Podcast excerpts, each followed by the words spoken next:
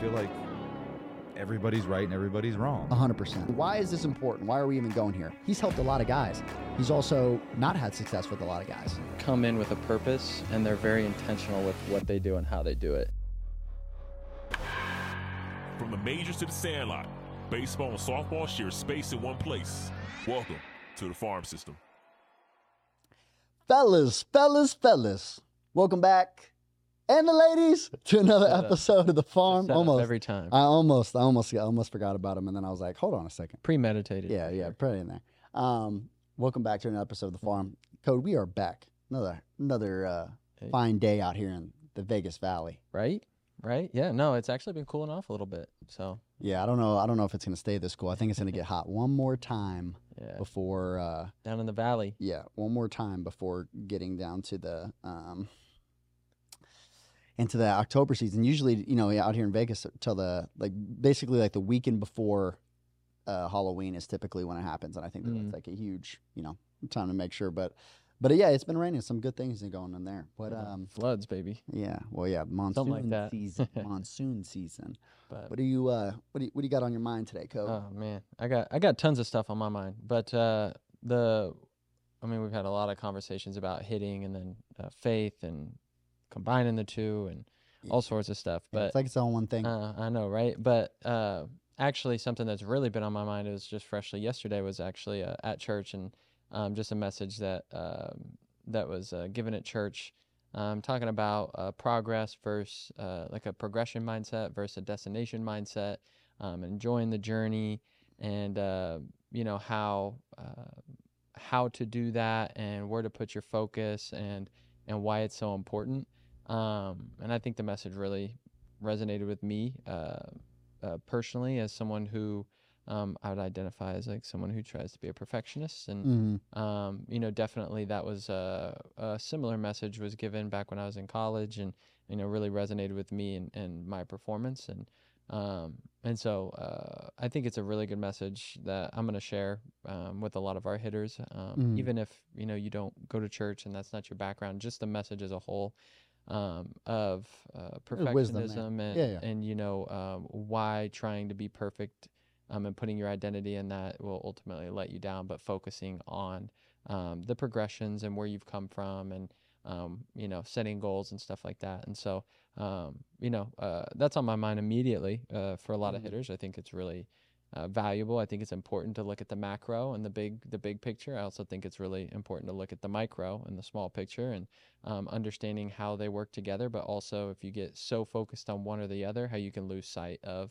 um, you know the other as well and get lost and lose your focus on uh, what's really happening. So um, yeah you know i'll let you unpack what you think about uh, of all that and stuff um, you know in your life and as a hitter and um, stuff like that um, as a coach but uh, yeah that's what's immediately you know where my my brain goes so Yeah, no, no. I mean, I think the um, obviously process with that is like eh, again one thing that the first thing that first led me to the Bible in the first place is there's obviously wisdom um, in in the Bible, right? Like again, if you want to associate it with God or not, or if you want to associate it just in general, like life practices of just wisdom about, um, you know, uh, just how to navigate through. And I think the obviously big part with there for for hitters on the same side of that. One of the things I always tell them, you hear me say this a million times too. It's like you're going to be working on your swing for the rest of your career. So stop Mhm. thinking that there's a place that you're going to get to, mm-hmm. and then all of a sudden, you know, and and again, corresponding that over with the message that I got also from uh, yesterday as well is this thought process of,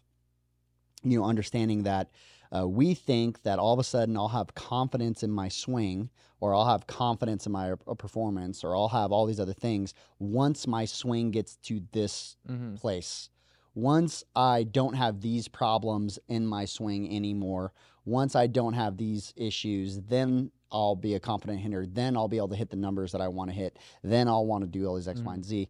Um, and while there is obviously a factor of like how I move is going to, you know, again, and when I have these results, that's also going to create uh, confidence in myself as a hitter and all those other things too. Um, I think it, it's it's one thing to, I think one thing to understand is that w- there's multiple ways of receiving confidence, um, and some of it is very easily to be taken away from you Mhm. and there's also a deeper confidence of it really doesn't matter the circumstance it doesn't matter you know what's going on of like where does my confidence like you know come Mhm. from in myself um uh, that, is it based on situation where it's like i'm just the best player on the field so i'm confident Mhm. or everybody's giving me praise so i'm confident uh, my coach believes in me so i'm confident my Mhm. friends believe in me so i'm confident my parents are a good support system so i'm confident um, you know or is it more of an internal job right that's Mhm. happening where it's something that's more self-sustained um, and when I say self-sustained, uh, coming through your relationship with God, um, when it's not external, like worldly, um, from that from that way as well.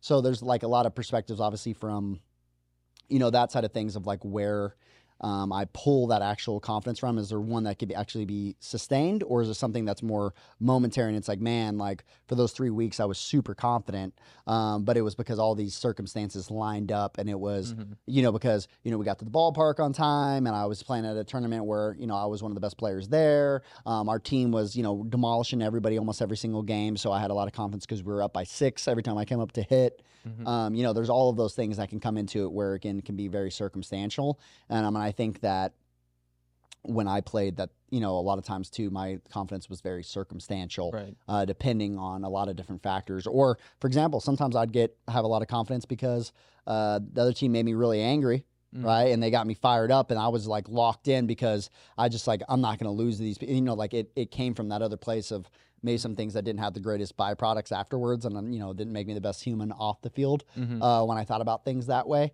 So I think there's a lot of ways where again ex- exactly like you're saying too, and then foundationally how the macro advises the micro, Mhm. um, and then how the micro creates the macro Mhm. um, you know those things together for sure. Yeah, yeah, no, I, and I think another thing too is, uh, uh, as as I've coached more and more athletes now is the, I would say one of the biggest unlocks to from a coaching perspective is one communication like just first and foremost like being able to communicate with the players and like build a relationship with them. So um, you can reach a different understanding of what you're actually trying to get across to them. Like Mhm. you know let's just like that's super super important right up top.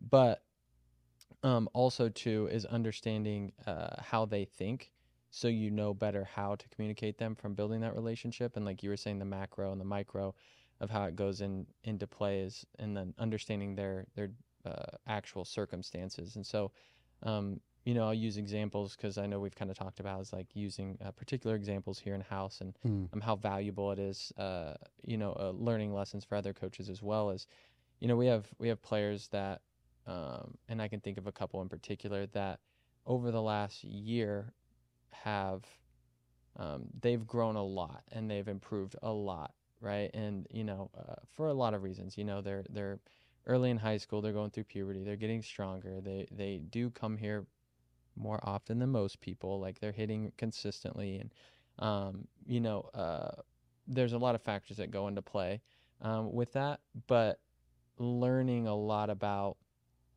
okay you know this is i can start to sense when they're losing confidence in what they're doing maybe at that particular week because of whatever's happening like Mm. oh it's my first time playing in two months because you know we went on vacation and this and that and school started it's like so they've My- lost confidence My coach said this. My Yeah, friend right. said this. whatever my- whatever it is whatever, right? and yeah. and and they've lost confidence because um, they haven't been doing it as much recently for the last couple months Mm. right and understanding that the conversation that i'm having with him right now is going to be way different than what i'm having with the guy standing right next to him Mm. who's been playing and been coming because they haven't been on vacation and, and understanding the importance of like the the conversations are going to be very different even though those two players play in the same team Mm. and they both come and hit at the same area and they Yeah. have the same coaches at high school Bro, I, I thought you were just teaching people to kick back.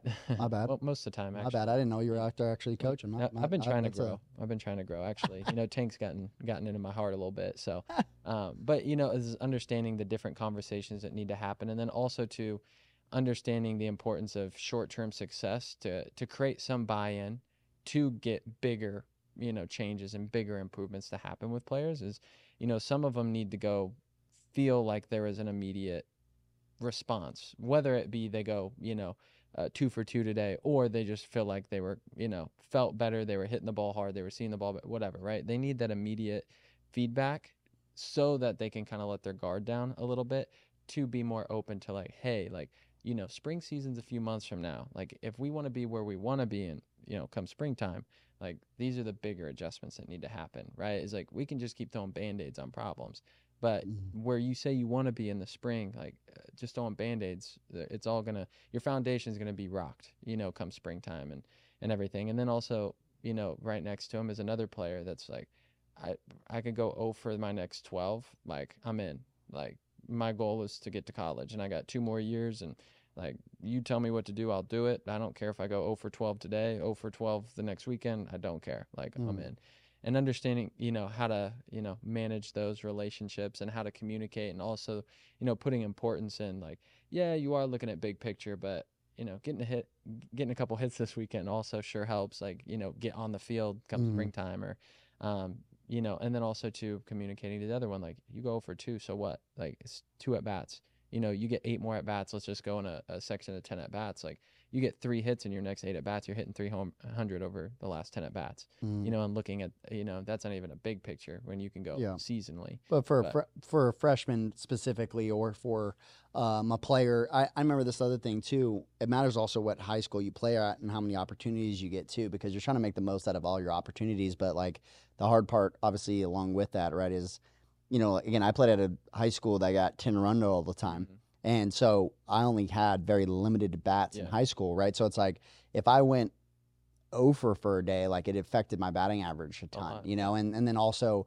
when I was putting my worth, when I was putting my worth in um, how I or my confidence at least, right, which is also tied to your worth that way, right? Like if I was putting all of that um, into my numbers, like that was a big deal, and it really affected my confidence. If I was, you know, I thought I was a 300 hitter because I was batting 300, right? Or I thought I was a, um, or I thought I was a 200 hitter because I was batting uh, 200, or you know, all those things because that's how it was. When in, I, in reality, that had nothing to do with me as a baseball player. Like, Mhm. sure, at the end of the year, like I can I could look back at his feedback, and yes, you don't want to push all that stuff out of the way, but also to learning how to be become a hitter is, you know, like hey, like, um, you know, again, like you might have not have started so hot. You might have uh, started really hot just because, okay, are you an 800 hitter because you're at batting 800 this week or, Mhm. you know, X, Y, and Z? Like, no, hey, like, again, some things have fell my way or, Mhm. or, or done whatever. Right. And I, and I think the progressions of that of just like understanding too, sometimes,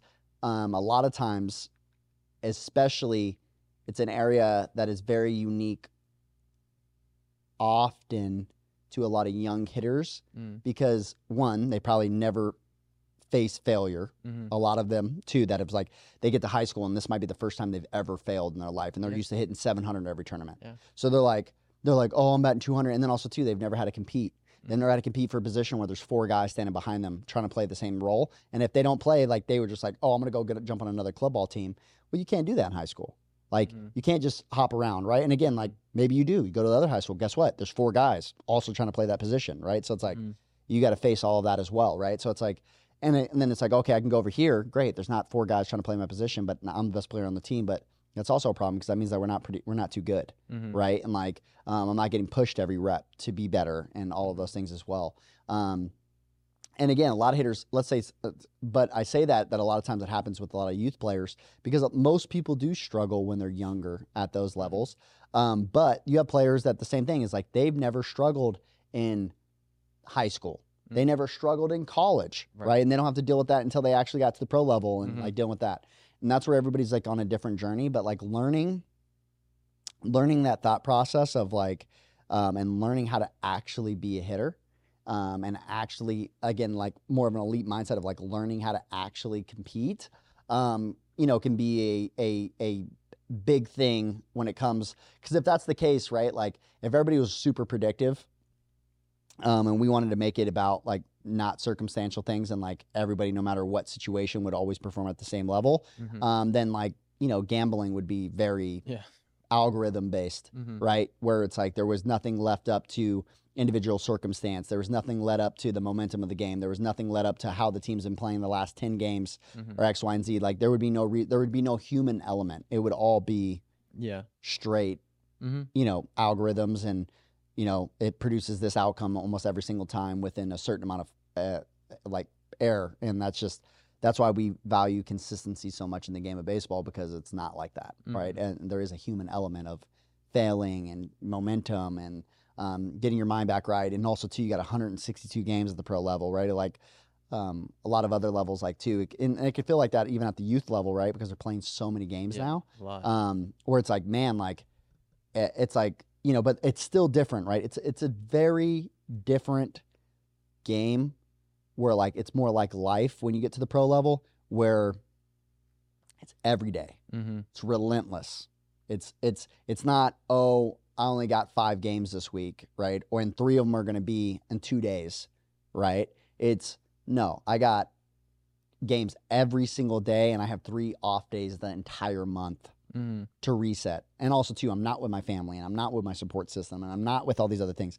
A lot of these players is like understanding that. Like a lot of players, like in high school, you're still going home to mom's home cooked meal Yeah. tonight or doing whatever, right? Like you're not going. Then college is a whole nother level. You're going back to your room with your six roommates and Yeah. your and your hot dogs that you're eating and and you know and again great if you played at the power five level and you had food catered to you and you got your card and all those other things like uh, great amazing um, but majority of the nation that is not the case Mm-hmm. majority of the nation is playing somewhere and living in a town that they would like not to live in and they would never live there with their family a lot of people are going to schools or um, you know again in situations where like there isn't food that's you know catered you're not eating the most healthy options like you know i was just talking to um, a Paige about this other day with her being at Oregon, right? It's like when they travel and like how they do their food and like all those other things and the options they have and all this. It's like, bruh, like we yeah we had we had five dollars.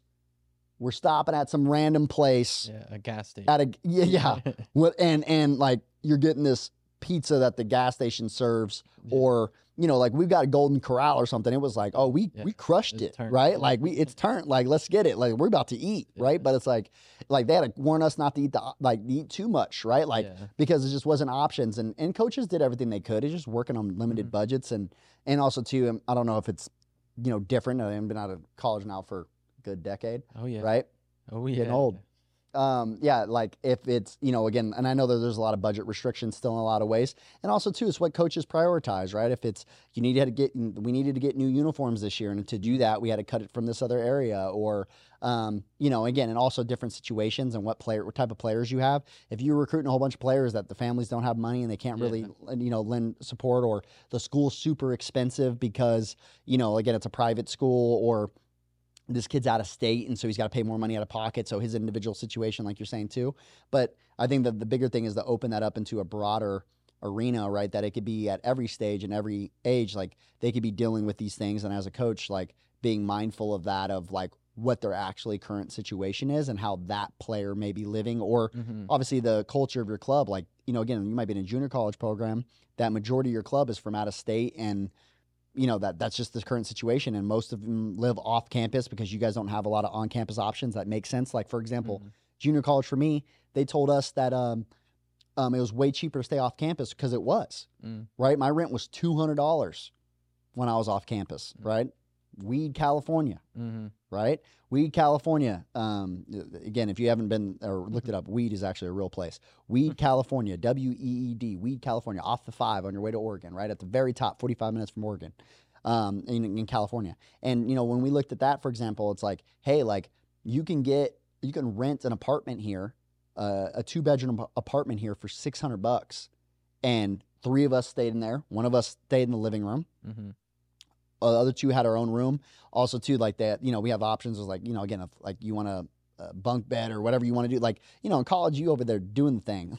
Tanky having a having a whole. Things uncomfortable. Com- we gotta get There comfortable go. over here. He's got to see you. All is right, what yeah, Tank, is. there he is. Like, like something's going on. I also gotta watch the Security, door, you Dad. know? You know what I'm saying? I got a lot of roles over here. I gotta do a lot of things.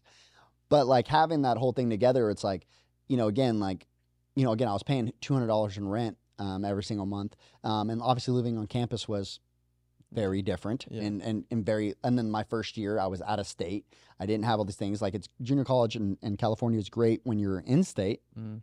You're out of state, like you're paying three times as much as what everybody else is paying, right? So my first year was a, a real struggle. And then also learning how to adapt to um, you know, like managing my own money and and also getting a large sum of money at the same time, right? Um, if you're only used to like mom and dad giving you here's 20 bucks, it kind of Mhm. sets you like a budget, right? But I remember the first time when I got my first money from my my money, like the first time I got a check, Yeah. I bought a glove, Yeah. Right? Like I immediately, I'm like, oh I'm, oh, I'm rich. I got money flowing. I got thousands of dollars in my Yeah. bank account. Let's get it. Meanwhile, not understanding that that's supposed to last me four and a half months, and like Right. overestimating how much that money's going to stretch, and it really wasn't that much money Yeah. and not realizing how much my parents supported me and my you know situation helped me because I got to live at home and like I didn't have this expense and didn't have you know uh, didn't have to pay for my breakfast and didn't have to pay for Mm. this and then also you know grabbing snacks at the convenience store at night because Yeah. you know whatever whatever right and then you start looking at your money and you're like man like I'm out of cash Yeah. right um, so you're learning all those skills at the same time so it could be it could be difficult um, in all levels and like being mindful as that as a coach is like what pl- position your player is actually in and like all the skills that are being developed Mhm. right now um, and then the last thing I think that will add to that is when you look at that and you realize the same thing too is okay, what's being learned along this journey and what is God using in this these problems that I have, right? What is God using these problems to develop in me right now? Right? And that's the journey part of it compared to like who like who I'm becoming is the reward Mm-hmm. right? Who I'm becoming as a person, how I'm again processing information, like the the struggle on the same side of that. We do everything like the human brain is literally designed to do the opposite. It's designed to survive. Mm-hmm. So it's trying to do as it wants as little pain as it can like as little pain, like do everything you can to avoid pain, setbacks, you know, um, hurdles, you know, all it it wants to do the opposite, right? It wants everything to be smooth. But meanwhile, the opposite side of that, right? It's like it's like also like again, like we talk about like working out. It's it's very tough because the body doesn't want to work out in the Right. sense of in the sense of the short term, Yeah. right? Short term, it's like it's going to take a lot out of me. It's going to take a lot of energy. It's going to make like again, like my body right now does not want to go run around the block Mhm. or go run this mile or do X, Y, and Z, right? Um, and yes, you can get to the other side where your body starts craving the workouts and all these other things. Like I believe me, I've done plenty of my life on that Mhm. side of the things, right? But constantly on the other side of that, though, like you know, what would be really good for me to probably go do all those things that my body doesn't want to go do. Mm-hmm. That isn't always the case, right? Like again, I've been on the other side where my brain wanted, or my body wanted, or I was my brain was overruling my body, and like I needed to rest, and I wanted just to go train and needed to slow myself down. But most of the people, especially for a majority part of your life, everybody lives on the opposite side of the spectrum, where there's a Mhm. lot of things that we should be doing that you know, again, that we won't prioritize. Like let that be sleep, let that be diet, let that be you know, again, exercise, let that be uh, X, Y, and Z, right? That is on the opposite side of that spectrum. Mhm. Um, and a lot of players will live on the opposite side of that spectrum um, and won't be as driven Mm-hmm. um, with that. And so um, I think that that's the other part is like if we can value, and as a coach, you can value more like what they're learning along that journey rather than it being like a right now, like who they are and evaluation. I think it's a very different place. Mm-hmm. Um, from like a macro and micro, from a player perspective, uh, I think we covered quite a few uh, of those topics, which I think I definitely resonated with from that message this weekend. But also from a coaching perspective too. I started telling you earlier, and you you, you made me you made me wait and write it down so so we could do it on the podcast. But um, but yeah, it was actually uh, that actually struck an interest uh, for me to go back, and I think this is really valuable, and I should do this more often um, from a coaching perspective. Is going back and looking at uh, old videos of like some stuff that I was doing, how I was training hitters, um, how I was communicating, um, and then also to like old programs that maybe I put together and seeing like where my brain was at, why I was doing it, um, why I stopped doing some of the stuff I was doing, etc. Um, and I thought it was really interesting is um, one of the notes that I, I put down that I noticed I did a lot more than I have been recently is I used to use a lot more constraints than I have been Mhm. recently. Um, and I thought I thought it was interesting is um, Felt like you were getting cuey or what? yeah, as is so uh, you run into uh, this is me personal reflection is I feel like we've had uh, quite a few hitters that have been here for a while Mhm. that are starting to understand, you know, things a lot deeper than you know two years ago. Obviously, you know, you do it for a couple years and you're around, you know, uh, other hitters that are like minded. Is they're starting to understand things, but then I, I kind of had the reflection of like, yeah, maybe they understand it better up here, but their body still doesn't understand how to accomplish what Mhm. they think they're trying to do. yeah. And two, maybe maybe they understand it a little bit and then I was giving them almost I don't want to say more credit than than where it was because I mean I've been a player and I like you know I thought I knew it and then I thought I knew it and not that I know it all now but you know as a hitter I thought I knew everything until I started learning more and I was like wow Well, know? well, the other the other thing I think is like a uh, something to be like mindful of as a as a coach that you fall into too as well is when you know it very well and then they hit keywords and they hit certain things that you're like you know what they're trying to explain mm-hmm.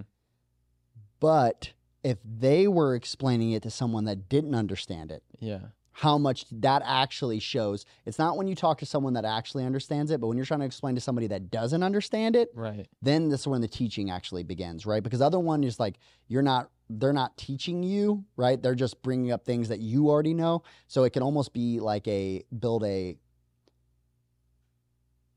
not accurate, like mm-hmm. unaccurate unaccurate representation of what they really know in your head mm-hmm. um, because you assume because they're saying certain things, right? And it's the same thing like staff wise, like when I'm training hitting coaches, like same thing happens to me too. It's like they're saying things and I'm like, but the biggest thing is like watching them teach, Mm-hmm. right? Watching them teach and like watching you guys teach other hitters. Um, when your guys are creating content or doing those things, right? Like, and then like obviously as that flips into a player mindset too, it's like Mm-hmm. that's why I also want to have them in groups and they're teaching each other. That's why I'll even ask them. I'll be like, "Hey, like, you know, Johnny Rocket, like, teach, uh, Mm. you know, uh, Phil the hamster, uh, how to do X, Y, and Z, right? Yeah. Um, and like, I'll watch them explain it yeah because then they actually show me what they don't and where the holes are in their knowledge, right, or how they perceive it, or how they how they show it. Um, and so a lot of times you got to almost you know kind of play that other side where it's like, yes, like I could explain it to him, but Mhm. you're right here. So I'm going to have you walk through it and then I'll just fill in the gaps, like Mhm. obviously of that knowledge. Um, or probe you to bring up something that maybe you do know, you just haven't brought it up. right And I'd be like, yeah. And then I'm like, yes, that's exactly right. Unless there's a this, right? You know, Mhm. Johnny Rocket, whatever. And then he's like, he's like, he's like, oh yeah. And if that happens, then you got to go do blah, blah, blah, blah, blah. And it's like, okay. Right. Then that starts getting him into also when he presents it, that he brings up that other spot and being like, hey, and what might happen is this. And if that is the happen, like, you know, it's like if you're giving somebody directions, hey, if you drive down the street and you get to the corner store, turn right Mhm. and then all of a sudden you forgot that there was a closed like you know um you know the whatever the bank took it back whatever Yeah. whatever it is right there's a closed old gas station that was on the way but you don't even think of that closed gas station because like you're like no one goes there for gas like it's not even a Mhm. corner store but then like someone that's given this advice multiple times and like the thing he might go hey so you're gonna drive down the street there's gonna be a closed gas station on your left hand side don't turn at that one when you get up to the next one um, at the front it's going to be a, a quickies or whatever Mhm. you're going to take a left at that light and you're going to go here right and that then you start getting that other side of like you know again and also teaching them obviously to be uh, coaches and things like that as well but Yeah. you know something that can happen yeah no definitely and that that's kind of the route i was going was you know you get around enough of these like some of these kids that have been here for a couple years and and you start to or i started to get a little cuey like you were saying Yeah. with them which some of them take pretty well but Yeah. some of them don't obviously Yeah, and, yeah. and then especially too when it's you have it's bad when you start getting better at it too yeah right and, right and then so as you start getting better at cueing you start wanting to cue a lot well that's what and then i started like almost like competing with myself of like Mhm. okay what what cue could i give that's better to get them to actually do it rather than you know the just create the environment use the like you know i used a hurdle with a with a, a hitter last weekend or last week um that you know i tried cueing them for five minutes to do and i put a hurdle there and it's like it just done you know it. right and then to that that constraint then created a cue that i Yes. didn't have to randomly Yes, come and up you with could five cue different later. cues Yeah. right and then it, that creates the feeling that they're you know that they're chasing and then they can Yeah. and then too the fun one is like then they can even come up with their Oh, own cue I also want to also want to shove the brakes right here because I know someone's going to go super deep on the other side of that. Yeah, that's why we should be using way more constraint led approach. blah, blah, blah, blah, blah, blah. Okay, hold on, hold on, hold on. I'm gonna go on the other side of this. Okay, cues are stupid effective, like stupid effective. Very. If I can give you okay, and this is how I tell you how valuable a cue is. I can give you the wrong verbal cue and destroy your movement pattern. Mm-hmm. Imagine how much positive it can do for you. Yeah. yeah. Right. So if your all the thing is like, oh, um, I'm not, you know, this is why I don't use a lot of cues, or I only use external cues and I don't use internal cues. Okay. Let me let me bring you, let me save you years of struggle. Okay. Try to raise your kid with only cues or only constraints Mm-hmm. right? Well, I'm just going to keep constraining it and I'm never going to say anything about it. It's like, why would you want to limit a tool that you have? Mhm. And it goes both ways. It's not, and I just want to make sure, like on the other side of this, right? It's like, what will happen is I've seen people go crazy down the Yeah, yeah. constraint route or crazy down the cue route or crazy down the external cues and no internal cues. Like one time, I'll spill the beans on this one one time. One time I was at a Yeah. convention. One time, I won't even name the convention. One time I was at a convention and somebody came up to me that was like kind of uh, uh, on their their way of like driving like a bigger social media following on on on social media, um, and they were like, "Yeah, like I never use internal cues. You know that stuff doesn't you know X Y and Z. Like went in on internal cues, like how bad they were, all these other things." And I'm like, I'm like, okay. You know, just you know, wasn't the time or the place to like bring it up or all the things. And they wanted me to do a demonstration with them and then like be their athlete that they were doing the demonstration with. So I went up there and I started doing the thing. And then they immediately gave me an internal cue. Mm-hmm. Immediately did it. It fixed the problem. And then I stopped doing it. But they were adamant that they don't use internal cues. Right. And this is where it's like interesting about like what people say compared to what they actually do. Mhm. Watching a coach coach rather than listening to them talk about coaching Mm-hmm. are you can pick up very different things. Right. They may be very adamant against this, and they're like, for example, they're like, um, you know, I don't ever think about my hands, and uh, I don't ever think about my legs, or I never even blah blah blah. It's like, yeah, but they do that very well, yeah. right? So it's like on the other side of that is like that can all be that mix, and just like understanding that constraints, um, words are also constraints, Mhm. right? They're they're creating mental constraints in their head, like they're thinking that there is a hurdle in front of them, Yeah. or they're believing that like any ball not hit over this speed, right? Like that's a you're giving them a target, right? An external, something like that. They're trying to hit a ball that hard. That is creating a constraint in their head where like slow isn't an option, right? It's a so so you are a constraint led approach is not uh you know a physical you know it doesn't need to be a block it doesn't Mhm. need to be um you know a target it doesn't need to be all these other things like words are also constraints Mm-hmm. um, because they're creating mental constraints in their head of what options are no longer available or what they're shooting for. Mhm. And so I think that that's another thing for uh, you know people to get in that same w- way of that. It's not it's not saying that like oh right well that's why we need to get away from cues. No, it saying that again like to better utilize it. Remember that you have another tool in this toolbox. Yes, you could use your screwdriver, and yes, it would work. It might take longer, but like what tool do you need Mhm. right now to get the result that you're going to get there the quickest? Do you need to go in there and grab your, you know, tire iron instead of a, you know, instead of a, uh, you know, crescent wrench right now, or And those two you know, like tools. whatever, right? like you start going through these other things. It's like I just had the wrong tools. Like this other tool would work, but if I had this other tool, it'd save me, Mm-hmm. you know, four months, Right. right? And so it's it's not about one or the other. It's it's using what you need, and also too, how does your athlete's brain work? Mm-hmm. right? Like, is this athlete, if I give them a bunch of verbal cues, right, are they going to get super heady, Mm-hmm. right? And they just can't handle that. Yeah. Or, and are they more of an athletic base and like maybe tossing them med balls or giving them, you know, those are things that that's going to clean up a lot. Because there's a lot of athletes where it's like you could cut all those constraints, all this athletic stuff. It's like they physically can't do it yet, or they can't get, they haven't trained their body to move that way. So it's like, again, are we waking up a pattern? Mm-hmm. Is it a pattern that they already have ingrained? Is it something that we've already built up? Is it, Right. you know, something we're regressing from? Is it what part of the year are they in? Is it, Mm-hmm. um, you know, who's delivering it, right? If, if I delivered it compared to you delivered it, right? Where not, it might not even be the word choice that I'm using. It could be, it could be my word choice, tone, all these other things. It Mhm. could just be because they trust me more. Mm-hmm. And so it works. And it doesn't work for you. Yeah. I could walk in and say the same cue you gave them 20 minutes ago, but they just can, they just committed to it because I said it too. Mm-hmm. Or I was the second one to say it. It might not even be that it's me. Mm-hmm. It might be that it's two people saying it, Mm-hmm. right? That oh, here's another person telling me the same exact thing, right? Um, and that becomes you know a major factor too as well for like athletes, and um, that's why it's all so context based, and it's not.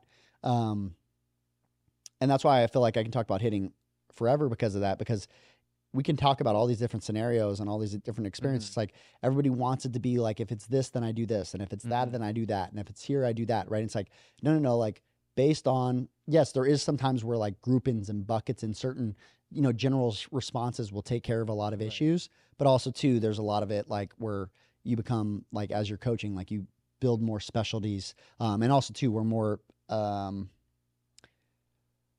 our type of coaching styles or who we are as a person are going to connect with certain people and it's Mhm. also going to push other people away Mhm. and so knowing that and you know like figuring out like you know again where you mesh the best and how you relate best with the athlete is going to be very different obviously from person to person like i can say stuff that you can't say right and then you can say stuff that you know i can't say just because of the relationship and stuff that you built compared to that i have built Mhm. the constraints too is not saying you know going all like all the athletes from here on out i'm just going to use constraints but again uh, reprioritizing that as a valuable tool to use with some of the Yes. athletes to to also to to some of their point is just some conversations that that we've had or I've had with some of them is like you know uh, we'll use a constraint and one of them rightfully so as I encourage most of our hitters is to like you know have some thought process and like you know try to take some ownership in their thought process as well as some of them will ask well how do i how do i take this feel into my game swing when i take the hurdle away? Which is Mm. a great question right? Mm. and then uh, you know so going back to the constraint led approach like okay so we're just going to only use constraints. What happens when they get in game like they're not going to have that hurdle there. They're not going to have a yoga block. They're not so Yeah. again like you there is an art of like okay blending talk like having that communication with them about the feels that they're you know uh, they're having now. Um, and then also too it's like starting to to take some of the tools let's say um, one of the the um, i have it in my head one of the videos i have is like i got a hurdle inside my back leg and i'm striding over a hurdle that's right next to my left foot and i'm landing on a farm board. So it's like constraining my stride a lot. Mm. and it's like, okay, well then maybe the first step is to take one of the hurdles away, and then the other hurdle, then the farm board, or maybe the Mhm. farm board. It's like, you know, there's ways to blend it out so they keep the Mm. feel, and then maybe we add one of the, you know, the hurdles back when they lose Yeah. that feel. And, and two, it's just like you could go all the way down that constraint led approach, but also too, it's like Yeah. there is an art Well- in communicating that. So like when they do get to game time, like Yeah. you know, they have to be able to to not necessarily mimic that exact move, obviously, know how to but per- be effective. Yeah, and when, and you gotta just you gotta know how to blend. My my favorite thing with a lot of studies too, and like how people like interpret these things too as well. It's like, well, I use a constraint, it didn't work, so constraints don't work. No, like, or or again, and it usually happens the opposite way. People are usually really bad at cueing. Mm, and so they want to give externals because it's easier, mhm. right? So a lot of studies, for example, that uh, emphasize that external cues are so much better than internal cues. Well, yeah, because you have a scientist Trying that is trying to cue Yeah. up human movement Yeah. that is not their forte Mm-mm. where another coach in there that knows how to really cue and especially this other thing we talk about this all the time if you're going to use internal cues you probably should know anatomy pretty Yeah. well you need to know you need to know what muscles and what are doing what and what is currently happening which ties in kinesiology biomechanics all these other things. When you do all of those other things internal cueing becomes a very useful tool to you. Mhm. when you don't have that you're only you're speaking from like oh hey you know again if you don't know how fascial lines run and or all these other things or how the body sequences or firing patterns or you don't know anything about cns or you don't know any of the like physiology or like muscle spindles or like any of these other things like okay and you don't need to know all of that to start cueing and use internal cues it just makes your internal cues way better Mhm. right? By far. Okay. So then you see a lot of results using external, and they're like, yeah, that's why I use. Yeah, I bet you you you do use. You're probably really good at using external uh, cues or constraints, and that use that works better for you Mhm. because you're not the best internal cuer, Right. right? Or you're bad at doing constraints and you only know how to cue. Mhm. Some guys, for example, a lot of coaches that want to do everything with like old school, like bat, ball, flips, BP, that's it. Mhm. You know, know what they love to do? They love the cue, Mhm. right? And go, yeah, you know, it feels like, Mhm. you know, and try to do this with your knee and blah, blah, blah. And they never use constraints, Mhm. right? And they never, like when you put an L screen or, you know, again, like we do certain things, like they rarely use constraints the opposite way. And then, like, again, the, the game kind of went that direction. And then, again, probably too far one way or Mhm. another, right? Where it's like th- they're all very useful tools, right? Like it's not about you know, again, it's not about what's my favorite, right? Donnie used to tell me this all the time. It's not about what's your favorite, it's what they need. Mhm. It doesn't matter how you like to coach. What do they need? Maybe this is an opportunity. For example, I've had players that forced me to be very constraint heavy. Mm-hmm. So they taught me as a coach to be very, learn how to use constraints when I need to use them. Mm-hmm. Or other players that are very, you know, that, or the certain circumstance. Uh, for example, certain players, they need a lot of internal cues, or I might be in an environment, I don't, uh, maybe we're not in our cage. I don't have 50 implements Right. or everything I could use to best constrain this to get to some other level. So instead, I only have, you know, a belt from their pants and whatever, right? And I'm, I'm over here like I'm breaking out of a prison and I got to figure out with the three things I have, how I can use that to best serve this athlete at the Mhm. time. And I got to problem solve and figure that out, right? And so when I do that, like that's what I'm trying to say. It's like as a coach, you get very skillful in those different types of environments. And if you want to get better at a coach, um, at better as a coach, is to put yourself in some of those environments, right? Especially if you have more of like a membership setup like ours, is that you could set them up like, for example, um, I think I've told you this one before, is like Randy Sullivan over at Florida Baseball Armory. Um, I don't know if they still do this, but at one time when he would hire coaches, he would tell them that like you you can't cue them for the first two months. Mm-hmm. Like you only can use constraints, right? And so that would train their coaches, right? Like to learn how to use constraints and force them um, out of that to like really get good at something, right? Like if I told a pitcher, like, hey, you can't, you know, we used to do this uh, when pitchers start their, their first in the fall. You can't use anything but a fastball. Mm-hmm. You can use a cut, sink, plus minus your fastball, but you got to learn how to pitch with your fastball.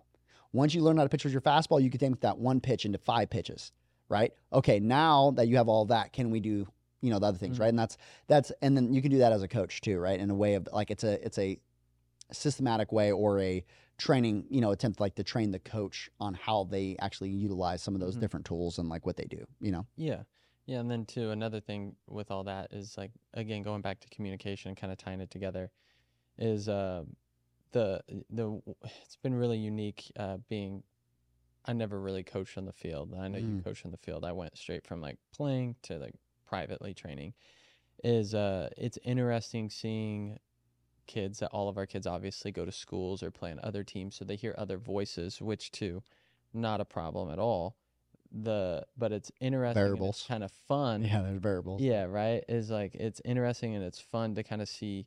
Um, and I'll just use a, an example that we have is they play for a coach that is very cue heavy, Mm-hmm. and it frustrates the player because the cues that they're getting aren't working with them.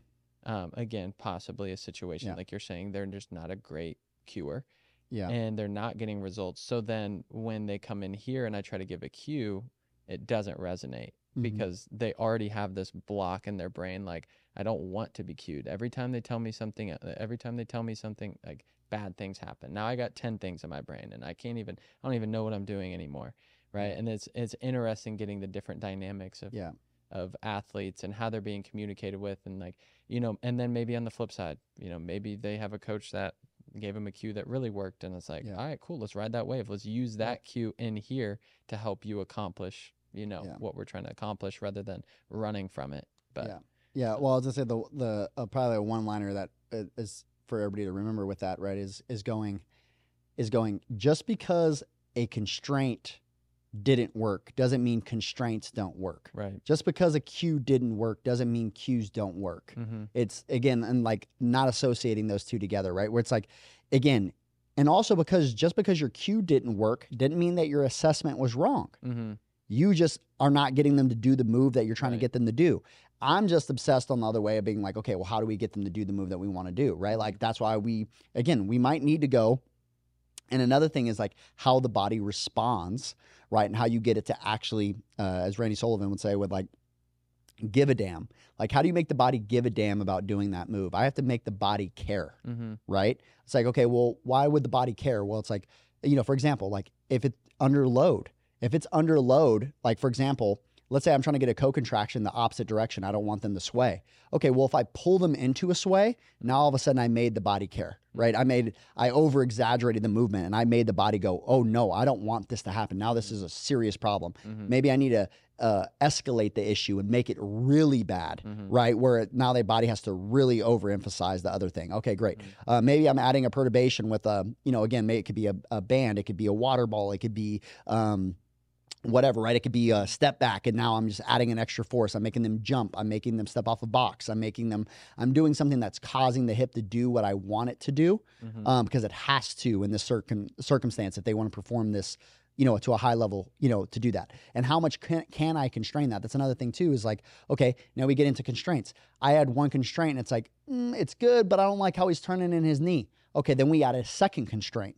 Now we give him, okay, hey, your knee, your knee can't come off this hurdle the whole time. Mhm. Your other foot has to stay on this farm board, or you're striding onto a farm board. We're also hitting heavy balls. We're also going from launch. We're also doing it from this angle. We're also and that, now you stack, you know, just like you, you almost want to look at it like I think an, a clear way of people to understand this is almost like supplements, right?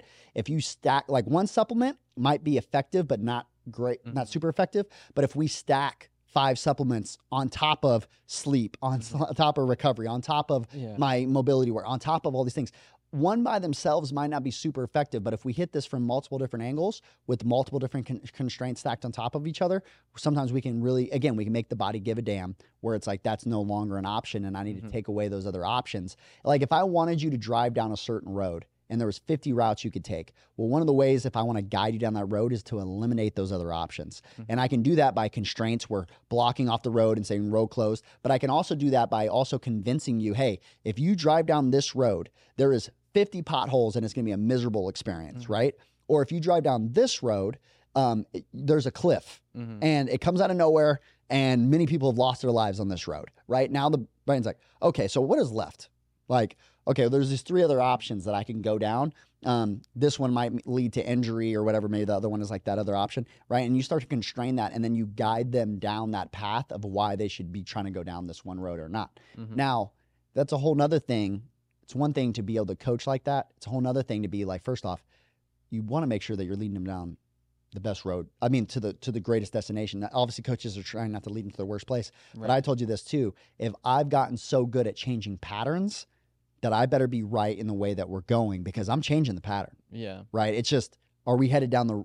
Are we headed to a place that we actually should be going? Mm-hmm. Right? And that's, but that's a good different problem to have. Right? Mhm. But if you can keep that in the in the forefront, right? It's like I got so good at changing patterns, like I better be sure that this is the route that this player needs to take, rather than because I'm going to change the pattern. Mm-hmm. It's just you know Yeah. I, I need to make sure that we're heading in the right direction. Yeah, yeah, and then and then too, this is kind of, I mean, I want to say is back when first started shadowing you, you would use like your toolbox as an example, right? Mhm. And then, you know, that's just really clarified things uh, from a coaching perspective for me. Is like, Yeah.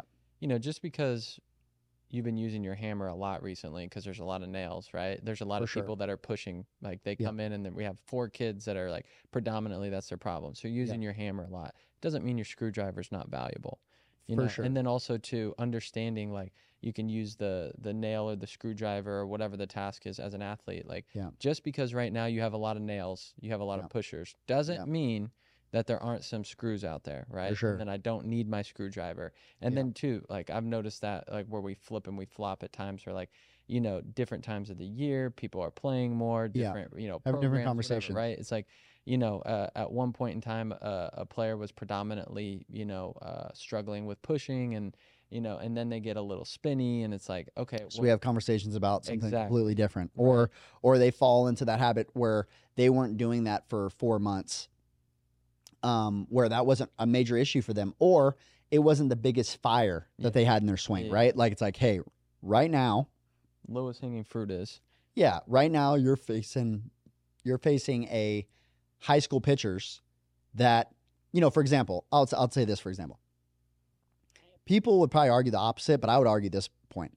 In high school, I don't think your approach is really crazy, Mm. right? And what I mean by that is the pitchers suck and they're not hitting their spot anyways, right? They're at the major leagues, they're missing their spot on average by like 15, you know, inches or whatever. A high school pitcher is missing his spot by what you're probably going to get a fastball down the middle in high school. Mhm. Like at some point, you're probably going to get a fastball down the middle. If we have a good enough move, right? And again, you're moving generally better than everybody, which isn't very hard at the high school level, especially if you're coming in here and you're training. Like again, on the, on the same note of that, like like dude, like if we can't be on time for a fastball down the middle, right? You're gonna have way more problems than me going like. And again, can your approach help you be on time for a fastball down? Yeah. Sure, right? But again, generally along with that, it's also understanding what an approach really is, right? And that's again a whole nother, you know, we we've talked about this in, in some capacities and other podcasts and things, is just understanding that again, most of the time an approach is changing how you move Mm-hmm. right? When I'm thinking my approach is get a middle inside fastball and, and pull them as hard as I can. Okay, right? That's going to change how I move. Mhm. If I if my approach is they all shifted on me and the right side of the infield super open because he's holding them on at first. Second baseman is shifted behind second base. The four hole is completely open and all I got to do is generally slap a ball in the four hole right now and we got a hit. That's going to change how I move, Mhm. right? If it's a situation where I need to hit a deep fly ball, it's going to change how I move. Mhm. If it's a situation where I need to get a hit and this guy is completely disgusting and he has a dirty slider and his fastball is 94 and I'm in high school, that's going to completely change how I move, Yeah. right? All of those things are going to change how I move too. And so, like, understanding that as well is that, again, it's not saying that everybody likes to go to the extreme again, right? Where it's like, well, he said that movement is so much more. Movement is, again, like, let's say if we had to put a percentage on it, let's say 70% of that, and also at different levels, that's going to be a different capacity, right? On a different spectrum of what's more important at what time. As you go up through levels, approach is going to be even, it's going to be crazy more important Mhm. right? Um, of understanding like because you can't you can't be trying to hit everything, Yeah. right? But at a lower level, the best athlete, right, the best mover, is going to win a lot. Right. You know what I'm saying? Comparatively to the guy that just you know again, and also too the guy that has the elite approach too, he's also probably going to win because he's just Yeah. better than other people. Yeah. So it's like, and a lot of times, if he's that committed to his approach, he's probably a decent mover too, because he probably puts in all the time that he does in the cage too. So it's like sometimes we can associate these other things and go, well, he was the best, he had the best approach. So on all my best hitters, I'm going to get them to have, to have the best. No, no, no. Like that was part of his little mix. Mhm. And if you got another player, I also have plenty of players that have no approach. Mhm. This is their approach. Yeah. Their approach is if he throws anything over this white thing, Yeah. I'm going to hit him really hard. Yeah. I don't care what he throws. I don't care who's on the mound. I don't care all those other right like and that guy could be your best hitter on your entire team for the next 10 years. It Yeah. and and like you got to understand that there's both. Right? There's both.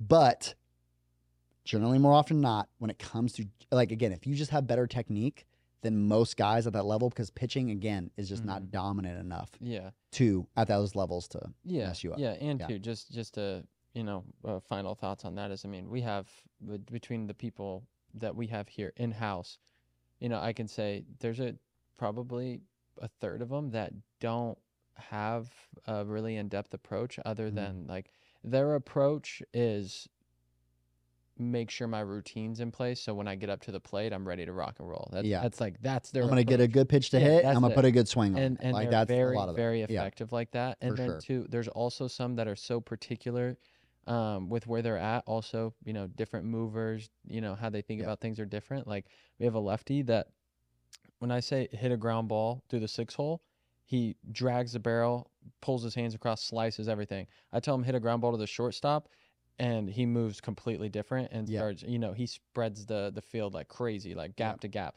and it's like well the, that affects his movement you know from Mhm. six hole to shortstop for whatever reason in his brain that clicks the sequencing the decels the the orientation that he's creating Yeah. all of that how he strikes the ball his entry into the zone it changes night and day difference just from that slight little adjustment from six hole to What do shortstop you mean? You can't just give everybody the same approach? yeah, well you know try that right? Yeah, you know what I'm saying? Yeah. but So yeah, that and that that with that, right? It's the, the same thing like you're talking about too. Is like then we get into uh, the approach talks and like okay, let's say if it's let's say it's thirty percent, right? At whatever level, you can put whatever you can Mm. associate it to pro level, high, whatever whatever level you want to put this at.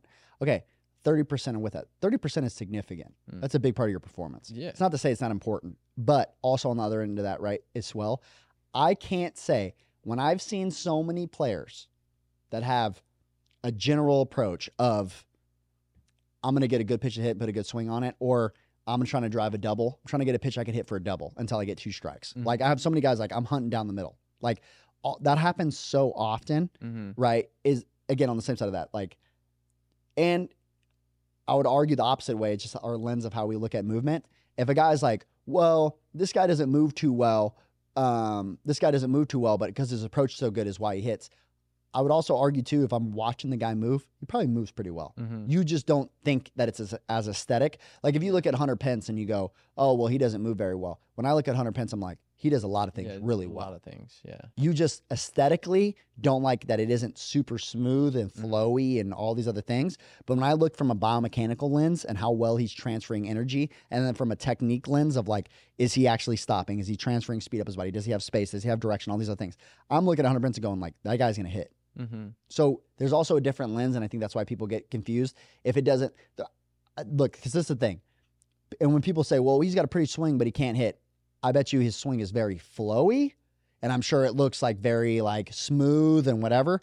That's not what I'm talking about, Mm-hmm. and, that, and that's what a lot of people associate it with is like, are you actually doing things that actually transfer, that actually create movements that actually create hits? And if that evaluation is off, again, it's going to throw you and lead you astray. Yeah, well, they just use that same example. I mean, the the kid's approach, let's call it, is different, right? Mhm. He's trying to hit a ground ball at the six hole to the shortstop. On let's say it's a, a BP fastball or a machine fastball in this instance, just in a controlled setting in the cage, his moves are dramatically different. So when I'm giving him that approach, yes, is that approach important and what is he hunting important? But even more important, did that approach get him to move in a way that allows him to be effective yeah, you know, uh, in, in my opinion, you know, Yeah. it's like my, my goal with that approach thought was that was a way to connect with him Yeah. to get him to move the way that I think is going to allow him to be Yeah. the most effective. and there's levels to that game, right? There's levels to the game. You got this might be a great approach for him as a sophomore, hmm as a freshman, right in high school. But when he's a freshman or sophomore in college, Right. that might that completely move. Or for example, hey, we progress that and go, hey, I know that we've talked about this and you've done a great job at this, right? When you do this, but when you're in 2-0, Mm. when you're in 3-1, when there's a situation where we like I had this I, this happened one time um this is funny because uh, coach Norris when I was in, in high school, he was coaching third base, right? He's our head coach. And he was big on line, Joey, your approach, line drive over the second baseman's head, keep the ball out of the air, you know, low to the ground, one hoppers through the infield, all that stuff. I didn't have a lot of pop. I was a small dude, didn't have a lot of weight behind me. It made a lot of sense. I was a I was a, a sophomore playing up in varsity, and I was like 140 pounds, maybe, Mm. right? Maybe. Okay. So his approach for me, I think I was like 125, right? It's like his approach for me made a lot of sense for what I was going to go do. But then I remember one at bat, bases were loaded. It was like a 2 0 count. The, uh, the other team called time, went out and talked to the pitcher, did all those other things. And I walked up to him when they called time, and I walked up to Norris at on, on third base, and I'm like, I'm like, hit, like, just hit it. Like, we had a situation where like infield was playing back, and I was like, just hit a ground ball to second base, right? And he's like, he's like, no, absolutely not. Do the Joey thing, drive a ball right now, like drive a ball right now, like get a ball, the hammer, right? And then he gives me that, and like I hit a double in the gap the very next pitch because like he's like, you're gonna get a fastball right now, like X, Y, and Z. Like your approach, your typical approach, might be the best scenario right now because we do need a deep fly ball, Right. and I know you can do that. It does. You don't have to hit one out right now. Mhm. It's okay if you hit a deep pop up right now, like. That scores us a run and like also might get an extra base hit, and that changed in that in that environment. And also too, that was three quarters of the way through the year where he needed to get me to the point where when I ran over the third base, I'm like, I'm gonna hit this line drive or hit a ground ball the opposite way, right? But he's thinking, dude, if you have that approach right now, there's a good chance that you could hit into a double play ball Yeah. that ends this inning, right? Or gets us two outs and we only score a run where it's like, no, this is a situation like put a ball in the air, Mhm. right? Put a ball in the air, stay out of the double play. We probably score a run, everybody advances. We might score multiple runs here and it's only one out rather than, you know, my approach at that moment might have led us into a double play ball that would have really changed the, you know, that inning. Uh, but yeah, so so basically from uh, from the message I got like this last weekend and and uh, you know applying it to like players and coaches and everything like that, you know, I think obviously we can go on. We say this every time. It's like we can go on for hours about hitting or I failing. think, I think we have a podcast. an approach, you know, right? That we can just keep is talking like about. so but but I think you know from a general you know lens I think that covers a lot of you know kind of what was going on in my head and you know some stuff that I thought would be really valuable for players but uh but yeah you know I think that covers all the you know all the the checks the checks all the boxes and um you know we'll save some topics for the next podcast so we can do another so All right, cool. Let me pray us out. Um, Dear Father, thank you so much for uh, this time that we spent today, uh, together, God. Um, God, give us uh, just the ability to just see the context and the beautiful like depths of your creation, God, and all the ways that um, there's so much diversity, God. There's so many different things for us to take in. There's so many considerations for us to make, and all the considerations that you've already made, God. Um, all the things that you've already um, and the wisdom that you're trying to uh, bestow upon us, God, as we go through the situation. Uh, you know, open our hearts for us to lean into you and just understand and trust uh, where you're guiding us, and with all of these, um, with all these dynamic situations that you're you're leading us. Because God, you know what's next. You know what's to come. Um, you are the Creator of tomorrow, and we just uh, ask us, ask you to remind us of that throughout um, throughout our day. Um, we ask for all these things in Jesus' mighty name. Amen. Amen. Amen. Well, until next time, Farm System out.